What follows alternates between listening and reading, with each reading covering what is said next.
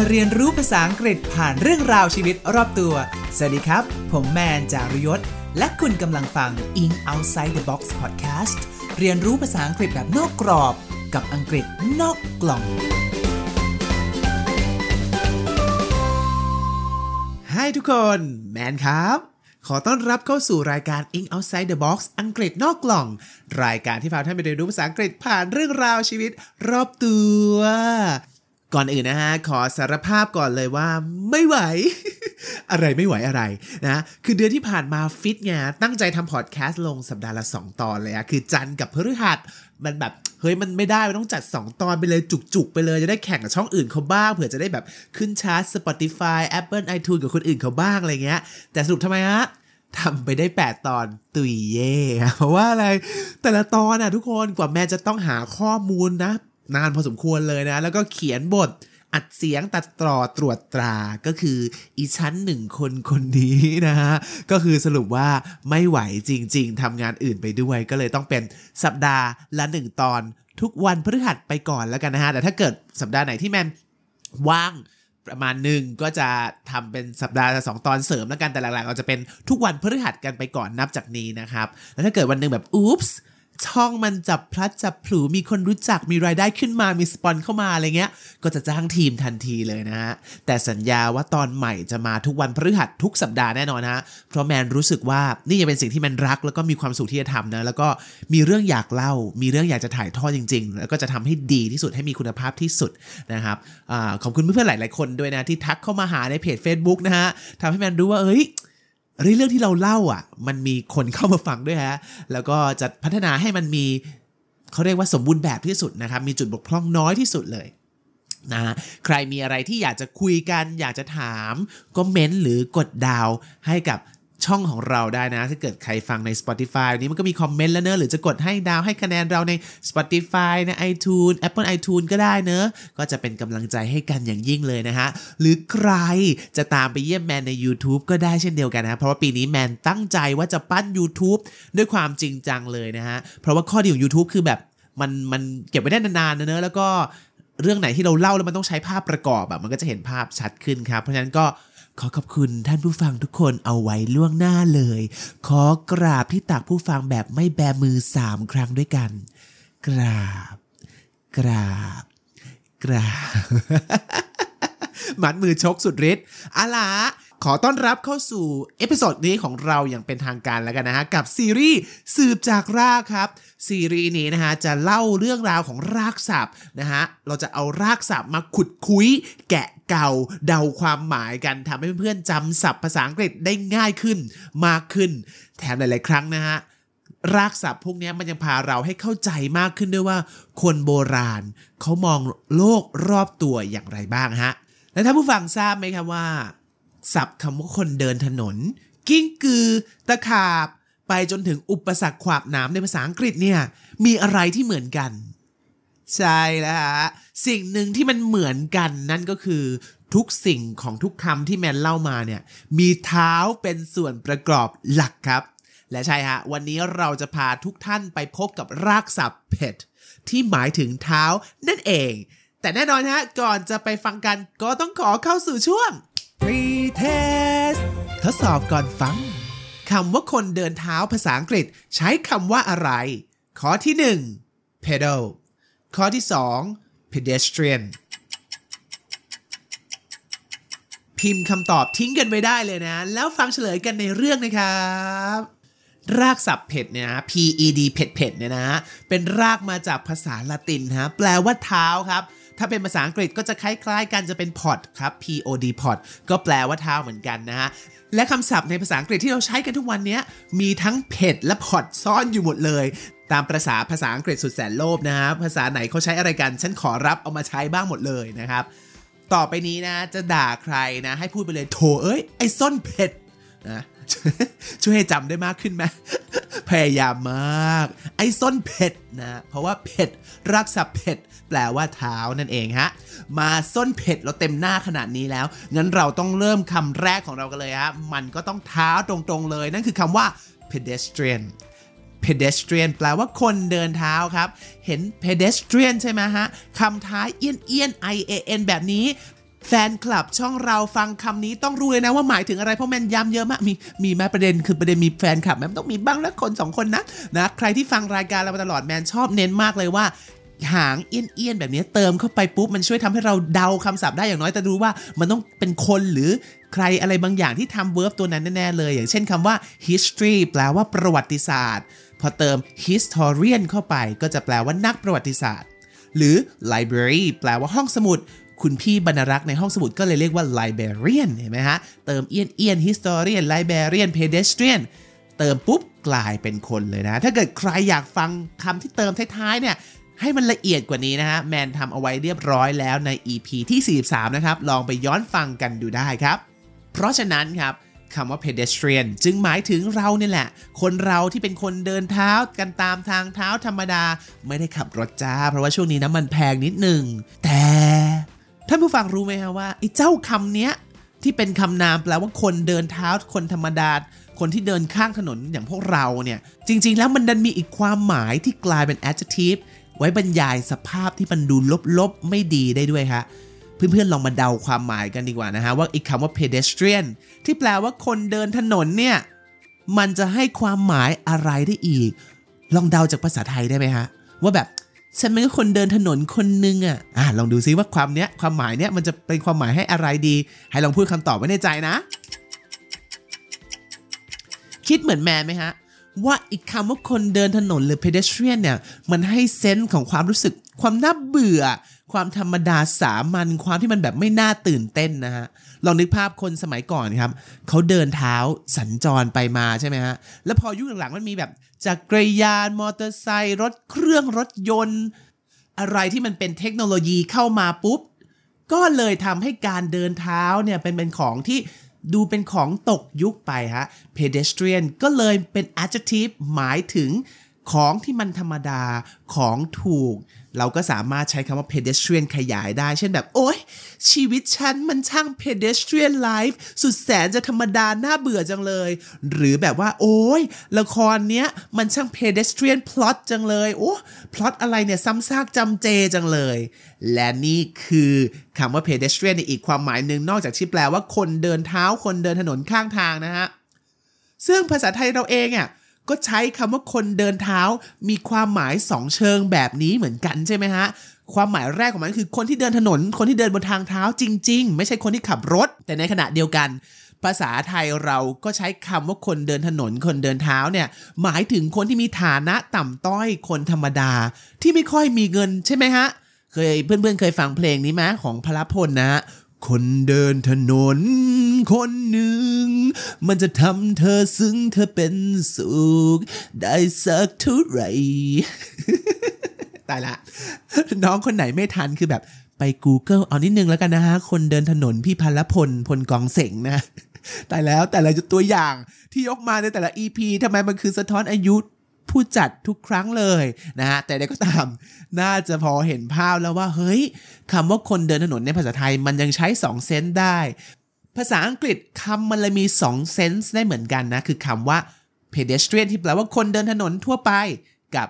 สิ่งที่มันธรรมดา ธรรมดา น่าเบื่อนั่นเองครับผม เห็นไหมฮะว่าไม่ว่าจะในภาษาไหนคำศัพท์หนึ่งคำเนี่ยมันจะมีความหมายที่ 2 ที่ 3 ได้หมดเลยฮะ และนี่คือเสน่ห์ของมันครับที่ทำให้แมนสนุกกับการเรียนภาษาตลอดเลย สนุกไหมหรือสนุกอยู่คนเดียวอีกแล้ว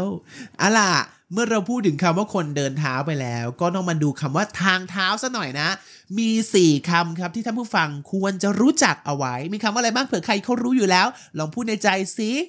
yes ถูกต้องฮะ sidewalk footpath footway แล้วก็ pavement นะฮะอะทุกคนพูดพร้อมกันดีกว่า เอามีอะไรบ้าง 4คำ sidewalk footpath footway จะ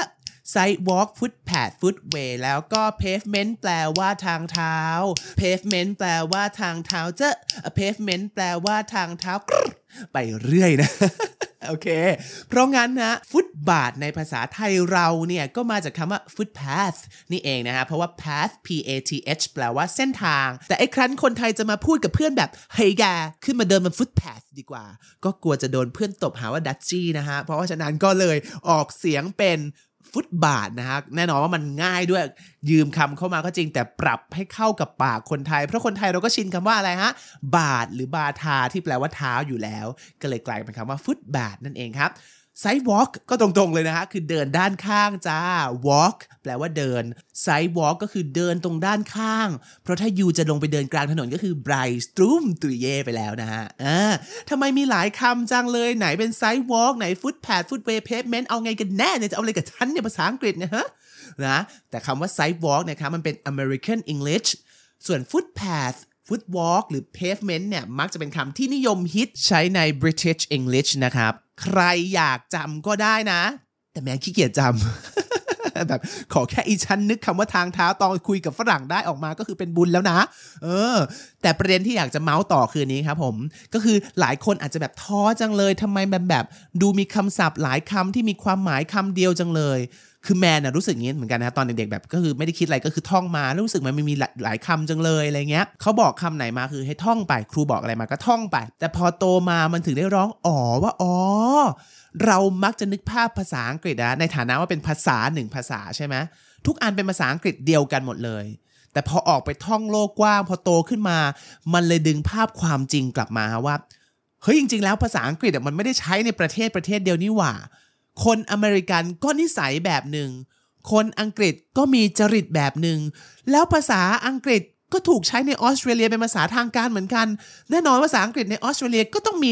ย่อยลงไปอีกแบบหนึ่งนี่ยังไม่นับรวมภาษาอังกฤษที่ใช้ในฐานะภาษากลางของโลกนะฮะเพราะฉะนั้นมันมีมิติของภาษาที่รอบด้านมาก ๆ เลยนะ มันมีชีวิตของคนในพื้นที่ มันมี culture ของคนในแต่ละประเทศที่ใช้ภาษาอังกฤษอยู่ครับ เพราะฉะนั้นหลาย ๆ ครั้งเราอาจจะไปเจอคำที่มีความหมายแบบเดียวกันเลย แต่ว่าเฮ้ยแต่มันต้องใช้หลายคำด้วยสงสัยจังเลย บางทีมันก็แค่คำคำนี้นิยมในประเทศหนึ่งในที่ที่หนึ่งทำให้นึกถึงอีกหลาย ๆคำเลยอย่างห้องน้ำเนี่ยก็มีเยอะมากเลยจะ toilet restroom powder room men's room เยอะแยะมากมาย นึกภาพนะครับ ขนาดประเทศไทยเราเองอะ่ะใช้ภาษาไทยเดียวกันทั้งหมดอะ่ะ ประเทศเราก็ไม่ถือว่าใหญ่มากนะ แต่เรายังมีภาษาไทยแบบกรุงเทพ ภาษาไทยเหนือ ภาษาไทยใต้ ภาษาไทยแบบจังหวัดนั้นๆ เลยนะ เรายังมีการใช้คำใช้แสลง ใช้สำนวนแตกต่างกันไปในแต่ละพื้นที่เลย เพราะฉะนั้นใครที่รู้สึกว่าเฮ้ยทำไมคำศัพท์ มันเยอะแยะจังเลยทำไมต้องมีหลายคำด้วยเนี่ย ก็ขอเป็นกำลังใจให้นะฮะ ให้มองถึงความ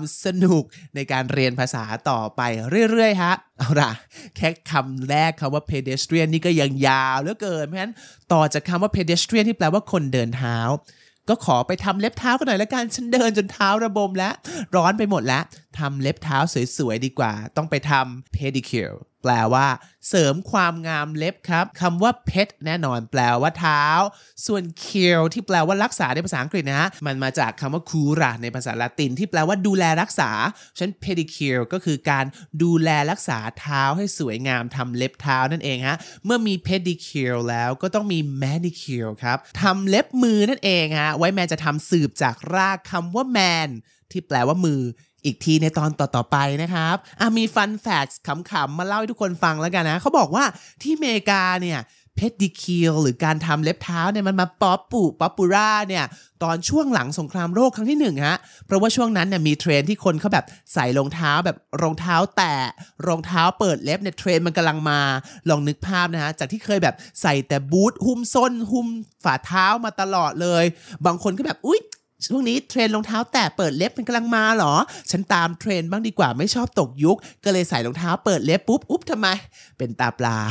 เป็นทำไมฮะเล็บขบงี้เปิดมาเหลืองเชียวนะวัยรุ่นฝรั่งก็แบบโอ้ I ไม่โอเคนะเท้าเป็นแบบนี้ ก็เลยทำไมครับ เริ่มหันมาดูแลความงามของเท้ากันมากขึ้น รวมถึงฮอลลีวูดที่ผลักดันเทรนด์เรื่องความสวยความงามของเท้าด้วยนะฮะเพราะฉะนั้น pedicure ก็เลยเริ่ม popular ในสังคมอเมริกามานับแต่นั้นนั่นเองฮะอะเอาล่ะไปต่อดีกว่าคำต่อไปคำที่ 3 ของเรายังเกี่ยวกับเท้าครับ เราใช้อะไรถีบจักรยานท่านผู้ฟัง ถูกต้องเท้าจ้ะ เพราะฉะนั้นไอ้ตรงที่เราเอาเท้าไปวางเวลาจะปั่นจักอะเขาก็เรียกว่า pedal ครับ โอ้โห รากศัพท์เผ็ดเผ็ดเท้ามาเต็มๆเลยฮะ แล้วก็เติม al เข้าไปก็จะเป็น pedal p e d a l pedal แปลว่าอีกขาถีบตรงจักรยานที่เราเอาเท้าไว้ถีบเพื่อปั่นจักรยานไปนั่นเองฮะ แต่คำว่า pedal เนี่ยไม่ได้สงวนไว้แค่จักรยานเท่านั้นนะฮะ คือก้านอะไรที่เราเอาเท้าไปเหยียบ เพื่อให้ขับเคลื่อนให้กลไกมันทำงานได้เนี่ยฮะเขาก็จะเรียกว่า pedal ซะส่วนใหญ่ครับ ถ้าเกิดใครเคยเล่นเปียโนนึกภาพไหมเปียโนมันจะมีอีกก้าน3ก้านที่อยู่ตรงข้างล่างเปียโนอะเอาไว้เราเหยียบเพื่อเปลี่ยนเสียงเปียโนเงี้ยเขาก็เรียกว่าเพดลเหมือนกัน หรือรถยนต์ที่เราขับกันเนี้ยมันต้องมีทั้งคันเร่งเบรกครัชต่างๆอะไรเงี้ยเนอะตรงนั้นเขาก็จะเรียกว่าเพดลได้เช่นเดียวกันครับอะไปต่อดีกว่าคำที่ 4 ขาตั้งกล้องเวลาไปบล็อกต่างๆ ไปเที่ยวคนเดียวงี้ จะให้ใครมาถ่ายรูปตลอดไม่ได้ เราก็ต้องพึ่งพาตัวเอง เราก็ต้องใช้ขาตั้งกล้อง ขาตั้งกล้อง ภาษาไทยยังมีขาเลย เพราะฉะนั้นภาษาอังกฤษก็ต้องมีขา ภาษาอังกฤษก็เลยเรียกขาตั้งกล้องนี้ว่า tripod ครับอ่าเปลี่ยนบรรยากาศบ้างดีกว่าจากเผ็ดๆมาพอดๆของกรีกนะ พอดก็แปลว่าขา เพราะฉะนั้น tripod ก็คือขาตั้งกล้องที่มันมี 3 ขานั่นเองครับ ในเมื่อ pod แปลว่าขาไตรแปลว่า3ฮะ อย่าง trident ที่แปลว่า 3 ง่าม หรือตรีศูนย์ของโปไซดอนงี้ เฮ้ยทุกคนคำว่าไตรเนี่ยเป็นคำที่แมนหลงไหลมากๆเลย เพราะว่าสงสัยมาตลอดตั้งแต่เด็กเลยว่าทำไมอังกฤษในคำว่าไตรเนี่ยมันช่างเหมือนกับไตรในภาษาไทยที่เราก็ยืมมาจากบาลีสันสกฤตอีกต่อหนึ่งเช่นเดียวกันนะ อย่างของศาสนาพุทธเราก็จะมีพระพุทธพระธรรมพระสงฆ์เรียกว่าพระรัตนตรัยใช่ไหมฮะ ของคริสก็จะมี Trinity พระบิดาพระบุตร พระจิต แต่ยิ่งพูดก็จะยิ่งออกจากคำว่ารากศัพท์คำว่าเท้าของเรามากเกินไปนะ แต่ถ้าเพื่อนๆคนไหนนะที่อาจจะเนิร์ดด้านภาษาหน่อย อาจจะเคยได้ยินมาบ้างว่า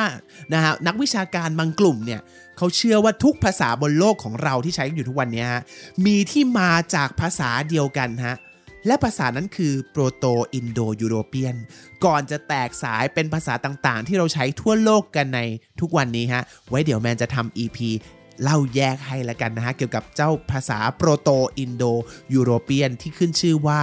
เป็นรากเป็นแม่ของทุกภาษาบนโลกนี้อ่ากลับมาที่รากศัพท์เผ็ดๆเท้าของเรากันต่อนะฮะคำที่ 5 ครับ centipede centipede ครับ c e n t i p e d e คำว่าเผ็ดมาอีกแล้วฮะแต่เขากลายรูปนิดนึงนะ จากเผ็ดเป็น pede นะฮะ แล้วก็มาคู่กับคำว่าเซนติครับ เซนติครับคล้ายครับคลากันไหมทุกคน คล้ายคำไหนเอ่ย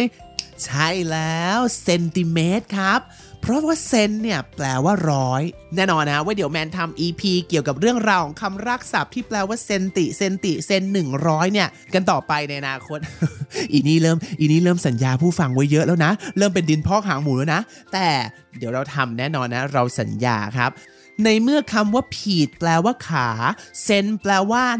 100เซนติพีดคืออะไรครับมีร้อยขาแบบนี้เพื่อนๆว่าอะไรนะเห็นตัวเดินยาวๆ แล้วขนลุกเลยนะมีร้อยขาเนี่ยใช่แล้วฮะ น้องเซนติพีดก็คือน้องตะขาบ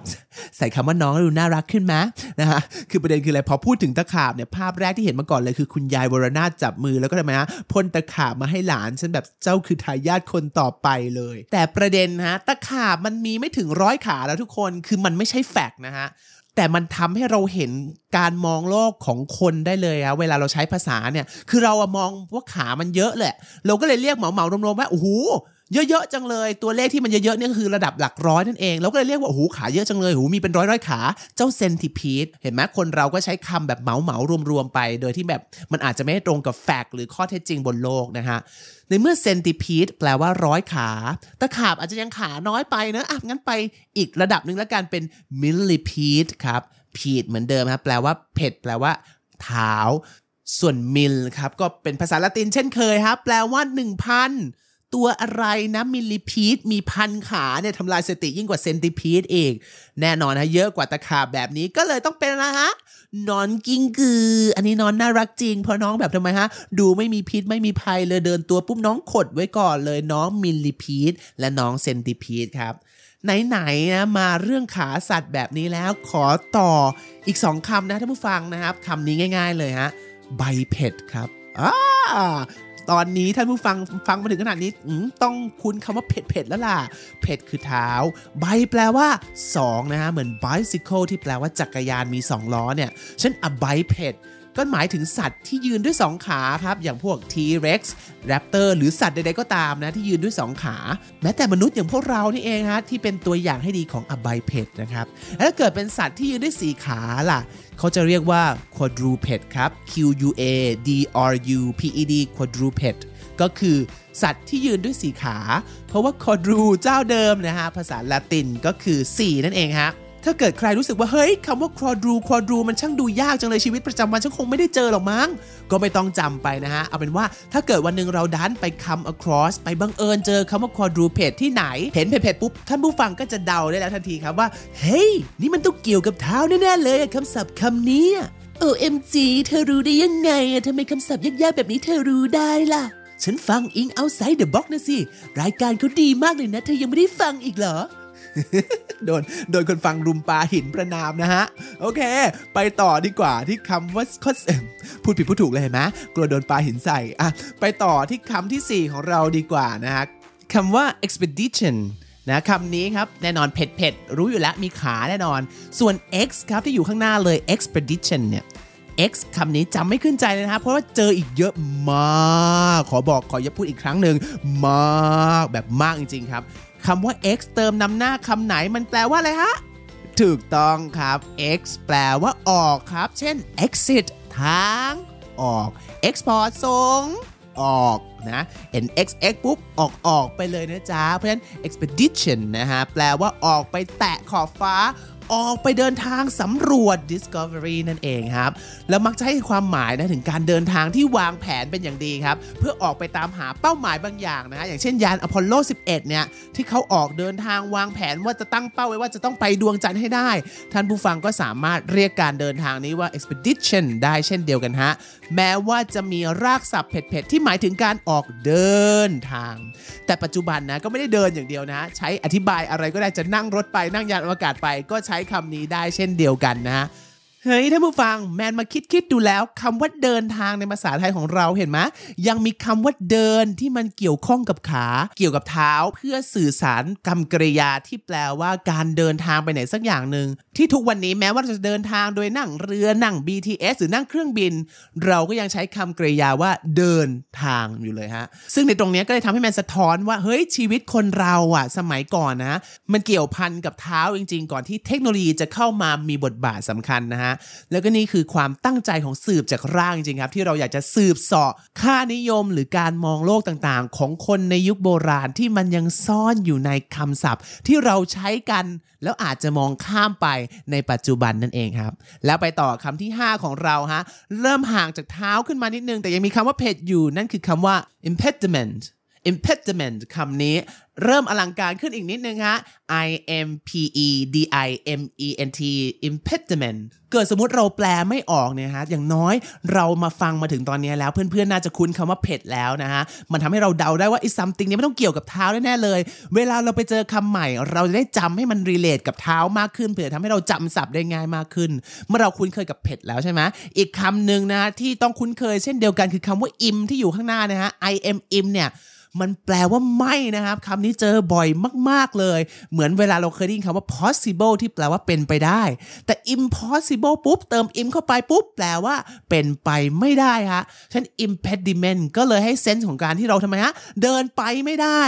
คำศัพท์คำว่า impediment เนี่ยมันก็เลยแปลว่า อุปสรรคขวากหนามที่มันกั้นให้เราไปต่อไม่ได้นั่นเองนะฮะ ลองนึกภาพทหารโรมันสมัยก่อนใช่ไหมเขาจะต้องเดินเท้าบุกป่าฝ่าเขาไปทำสงครามนี่แหละฮะ พอไปเจออุปสรรคที่ทำให้เขาเดินไปต่อไม่ได้ เขาก็เลยเรียกมันว่า impediment ซึ่งคำนี้ไว้ใช้หมายถึงอุปสรรคที่เป็นแบบอุปสรรคที่จับต้องได้จริง หรืออุปสรรคในเชิงความเปรียบก็ได้นะ เช่น the fallen tree on the road is an impediment to our expedition คือต้นไม้ที่มันล้มเนี่ย มันเป็นอุปสรรคให้เราเนี่ยฮะ เดินทางออกไปสำรวจต่อได้ยากลำบากเหลือเกิน จะสังเกตได้ว่าในกรณีนี้ fallen tree ก็คือเป็นต้นไม้ที่ล้มอยู่ก็เป็นอุปสรรคที่แบบจับต้องได้เป็นชัดเจนเลยนะฮะ หรือจะใช้ในเชิงความเปรียบก็ได้เช่น his fear of speaking to her was an impediment to his love life ทำไมฮะ ความกลัวที่จะไปพูดกับเธอเนี่ยช่างเป็นอุปสรรคขวากหนาที่ทำให้ความรักของเขาเนี่ยไม่ไม่สมหวังจะสังเกตว่า impediment ในที่นี้ก็จะหมายถึงอุปสรรคในเชิงที่แบบการพูดนะจับต้องไม่ได้นะฮะเอาล่ะ ก่อนจะจากกันไปแมนขอพูดเอาไว้ก่อนนะฮะว่า เกิดใครไปเจอศัพท์ภาษาอังกฤษที่มีเพ็ดเผ็ดแต่ดันไม่เห็นเกี่ยวกับเท้าเลย อาจจะแบบรู้สึกโกรธว่าเธอหักหลังฉันเหรอแมนเธอหลอกฉันเนี่ยเธอบอกไม่เกี่ยวกับเท้าไงล่ะนะแต่ความจริงแล้วแอบกระซิบไว้ก่อนนะฮะว่าคำไปเจอเผ็ดเผ็ดแล้วเกิดไม่ใช่เท้าเนี่ย มันอาจจะไปเกี่ยวกับความหมายคำว่าเด็กครับ เพราะอีกคำของกรีกที่คล้าย ๆ กับเพดที่แปลว่าเท้า คือคำว่า pedo ที่แปลว่าเด็กครับ เช่น pedophile ที่แปลว่าพวกผู้ใหญ่ที่ชอบแบบชอบเด็กเล็ก ๆ มากๆ ในเชิงชู้สาวไงฮะ แต่ไม่ต้องห่วงฮะคำว่าเผ็ดๆในเชิงความหมายที่แปลว่าเด็กเนี่ยจะส่วนมากจะเป็นคำศัพท์ที่แบบไฮโซที่ไม่รู้จะไปเจอที่ไหนอะ แต่ไว้เดี๋ยวแมนก็จะเก็บไว้เล่าในอีพีต่อไปนะฮะสื่อจากรากของคำศัพท์ที่เกี่ยวกับเรื่องราวของเด็ก เริ่มสัญญาไว้เยอะแล้วเริ่มหวันๆแล้วว่าทำไมฮะเดี๋ยวคนเอาหินมาปาหน้าบ้านว่าแบบดินพ่อขังหมูเหลือเกินนะฮะและนี่คือเรื่องราวของสืบจากรากของคำว่าเท้าครับ และเช่นเคยนะก่อนจะจากกันไปในวันนี้นะครับแมนก็อยากจะขอให้เมื่อทุกคนทำ exit exam วัดความรู้ก่อนไปแมนจะพูดความหมายของคำศัพท์ทั้ง 5คำนะฮะ และให้ทุกคนมีเวลา 5 วินาทีในการตอบ เริ่ม ข้อที่ 1 คนเดินถนนภาษาอังกฤษเรียกว่าอะไร pedestrian ข้อที่ 2 ขาถีบจักรยาน ภาษาอังกฤษเรียกว่าอะไร pedal ข้อที่ 3 อุปสรรคขวากหนาม ภาษาอังกฤษเรียกว่าอะไร impediment ข้อที่ 4 การออกเดินทางสำรวจ ภาษาอังกฤษใช้คำว่าอะไร expedition ข้อที่ 5 สัตว์ที่ยืนสี่ขา ภาษาอังกฤษใช้คำว่าอะไร quadruped เป็นยังไงกันบ้างฮะ กับการสืบจากรากของ Ink Outside the Box ใน EP นี้ สัปดาห์หน้า เราจะมาพูดคุยกันแบบอังกฤษนอกกล่องเรื่องอะไรนั้น พบกันกับพอดแคสต์ของเราในวันพฤหัสนะฮะนี้ขอบคุณทุกคนรักมากจริง ๆ จุ๊บๆ แล้วพบกัน สวัสดีครับ ถ้า episode นี้มีประโยชน์กับคุณ ก็ติดตามอังกฤษนอกกล่องพอดแคสต์ได้ทาง Spotify และ Apple iTunes ใครอยากเสพแบบเห็นภาพก็ไปตามกันได้ที่ YouTube หรือใครชอบย่อยง่ายเข้าใจเร็วกับคลิปสั้นๆ ก็เข้าไปเจอกันที่ TikTok เซิร์ชคำว่า In Outside the Box หรือพิมพ์ภาษาไทย อังกฤษนอกกล่อง แล้วพบกันครับ